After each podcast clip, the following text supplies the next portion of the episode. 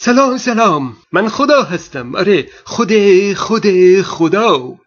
امروز نمی‌خوام به نحوه جمع آوری قرآن گیر بدم. نمی‌خوام بگم که چی شد که بعد از پیامبر اسلام هفت نوع قرآن مختلف با آیاتی متفاوت جمع آوری شد. و مسلمون های هر شهری قرآن مخصوص خودشون رو داشتند.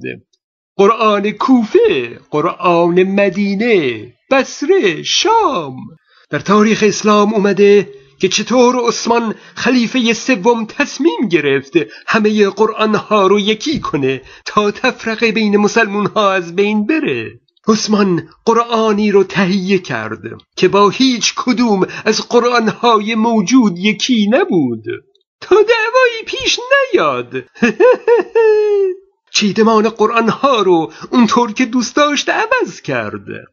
مثلا نمی‌دونست که آیات سوره انفال و توبه باید یک سوره باشند یا دو تا سوره. برای همین اونها رو پشت سر هم آورد در دو سوره. گفت شاید دو تا سوره باشند. بعد برای سوره توبه بسم الله نگذاشت. گفت خب شاید یک سوره باشند. یک دونه بسم الله برای هر دوشون کافیه. خلاص قرآن عثمانی رو تهیه کرد. و شهر به شهر همه قرآنهای دیگر رو آتش زد تا فقط قرآن عثمانی باقی بمونه.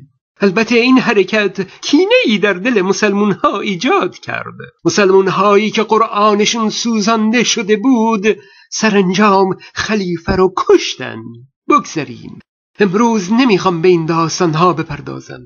اتفاقا می‌خوام بگم فرض کنید طبق باور شیعیان خدا خودش این قرآن رو چیده. یعنی همه این بیسلیقگی ها و در هم بودن آیات کار خود خدا باشه. فرض کنیم. می‌خوام بدونم آخرین آیه نازل شده بر پیغمبر چی بوده؟ او البته بر سر اون هم اختلاف هست که کدوم آیه آخرین آیه نازل شده بوده. برخی شیعیان دوست دارن این یکی رو آخرین آیه تلقی کنند. بسیار خوب. آیه الیوم اکملت لکم دینکم. امروز دین بر شما کامل شد و نعمت بر شما تمام گشت. به به. شیعیان میگن این آیه در قدیر خم نازل شده. وقتی پیامبر علی رو جانشین خودش معرفی می‌کنه. الان اصلا نمی‌خوام بگم که قدیر خم واقعا چه اتفاقی افتاده. می‌خوام فرض کنم شیعیان هرچه در این باره گفتند درست بوده فرض می‌کنیم. خب اگه اشکالی نداره به این آیه یک نگاهی بندازیم. سوره ماعده آیه سه. همین یک آیه اول و آخرش چیز دیگه ای داره میگه. میگه گوشت خوک بر شما حرام شد خوردن خون هم حرامه. همینطور گوشت حیوان مردار. بعد میگه اگه در شرایطی ترسیدید که از گرسنگی بمیرید گوشت مردار رو بخورید اشکالی نداره. بسیار عالی. درست در وسط این دو جمله در مورد خوردن گوشت خوک و مردار و خون اومده الیوم اکملت لکم دینکم. امروز دین بر شما کامل شد و نعمت بر شما تمام گشت.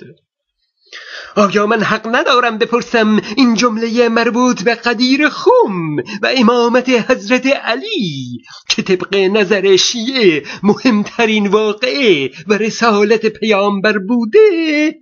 چرا باید وسط یک آیه مربوط به گوشت خوک و مردار و خون بیاد؟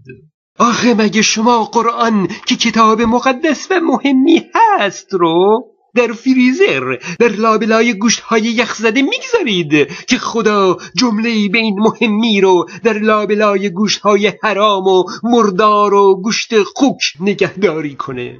اونم گوشت مردار و خون. اه آیا شما مطمئن هستید که این چیدمان سلیقه خود خداست؟